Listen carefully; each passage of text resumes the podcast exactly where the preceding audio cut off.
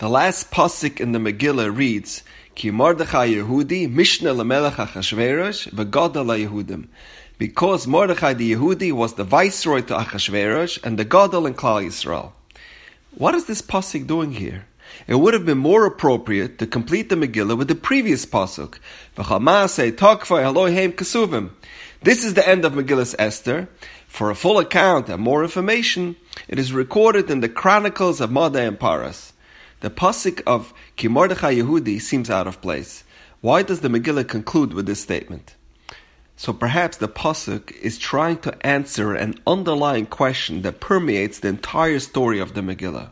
When Mordechai insisted that they all of Klal Yisrael should fast for three days and three nights, why didn't the Yidden respond? Mordechai. It was your refusal to bow down to Haman that was the impetus for Haman's evil decree. We were all willing to bow down. It was your defiance to the king's orders is what put us into this horrible predicament in the first place. So when one finishes reading the Megillah, he can be bothered with this difficult question. Fasting for three consecutive days is a great sacrifice. So, so when Mordechai declared the fast, why would all of Klal Yisrael go along with it? So the Megillah concludes with the answer. This pasuk is an explanation to this question.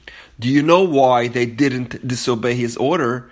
Ki Mordechai Yehudi Gadol Yehudim. Because Mordechai was the Gadol Hador. And when a Gadol says something, you listen, even if you don't understand it. Because when you listen to the advice of a tzaddik, when you follow the Torah, you never lose. And to illustrate this point, I'd like to share with you the incredible story of a young man by the name of Alex Clare. Alex grew up in southeast London to non observant parents. He loved music, and he was determined to make music his career. A record label once heard his music and offered him a record deal.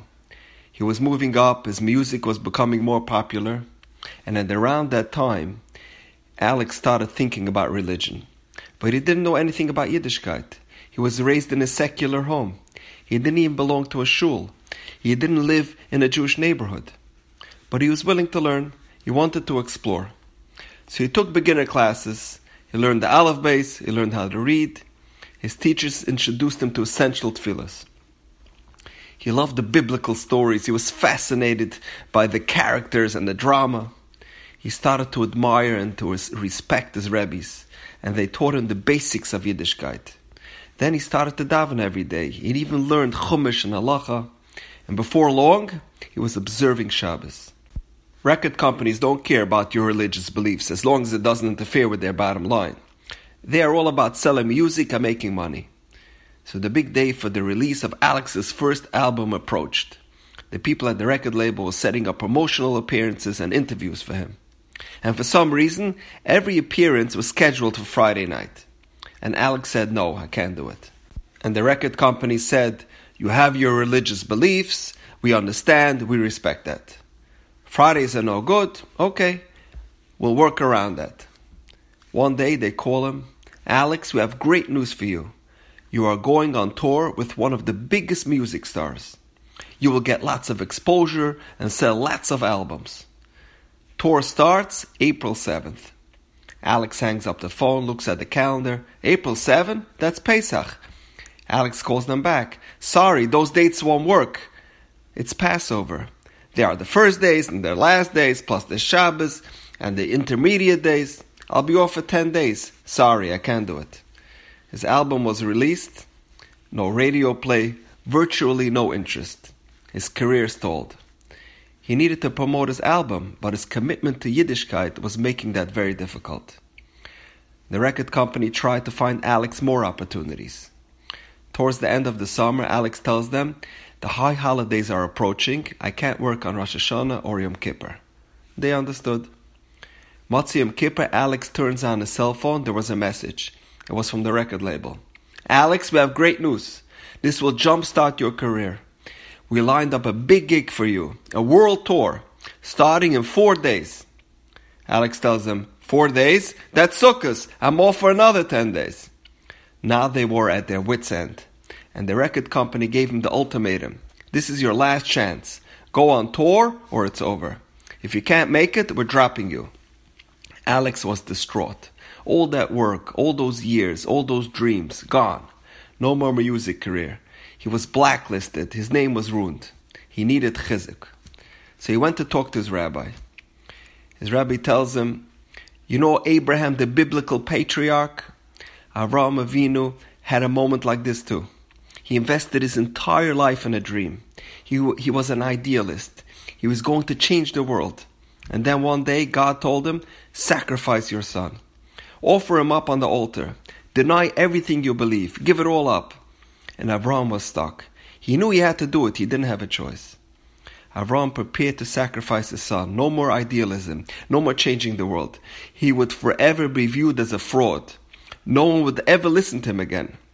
His dream was over. But what happened? In the end, Avram didn't have to give up anything.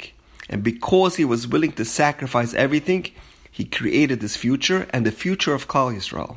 Today, half of the planet believes his idea of monotheism. He succeeded not in spite of his sacrifice, but because of his sacrifice. Alex got the message. It was a powerful point. His career seemingly over, Alex flew to Israel, went to yeshiva to concentrate on his learning. A few months went by and money was tight. He could not support himself, he couldn't pay his rent, and he owed the record company and his band hundreds of thousands of dollars. He was in great debt, but Alex remained strong. He kept the faith.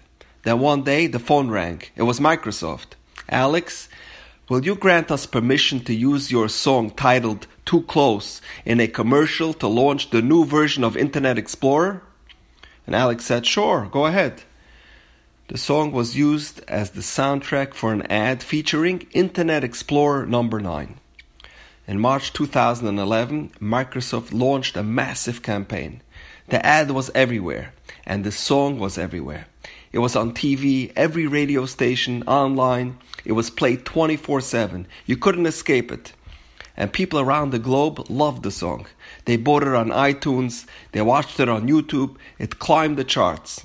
Overnight, Alex became an international sensation. His album sold 6 million copies. The video had over 45 million views on YouTube.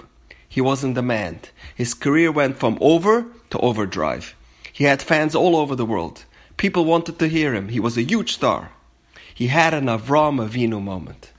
Had Alex not listened to the guidance of his Rebbe and violated Shabbos and gone on that tour, he would have been exposed to 10,000 people in this city and another 15,000 in that city. But by observing Shabbos, in an instant, he became known to millions of people worldwide. This story is a testament that just like when Klal Yisrael listened to Mordechai, you never lose by listening to Das Torah. And now we know. Have a wonderful day.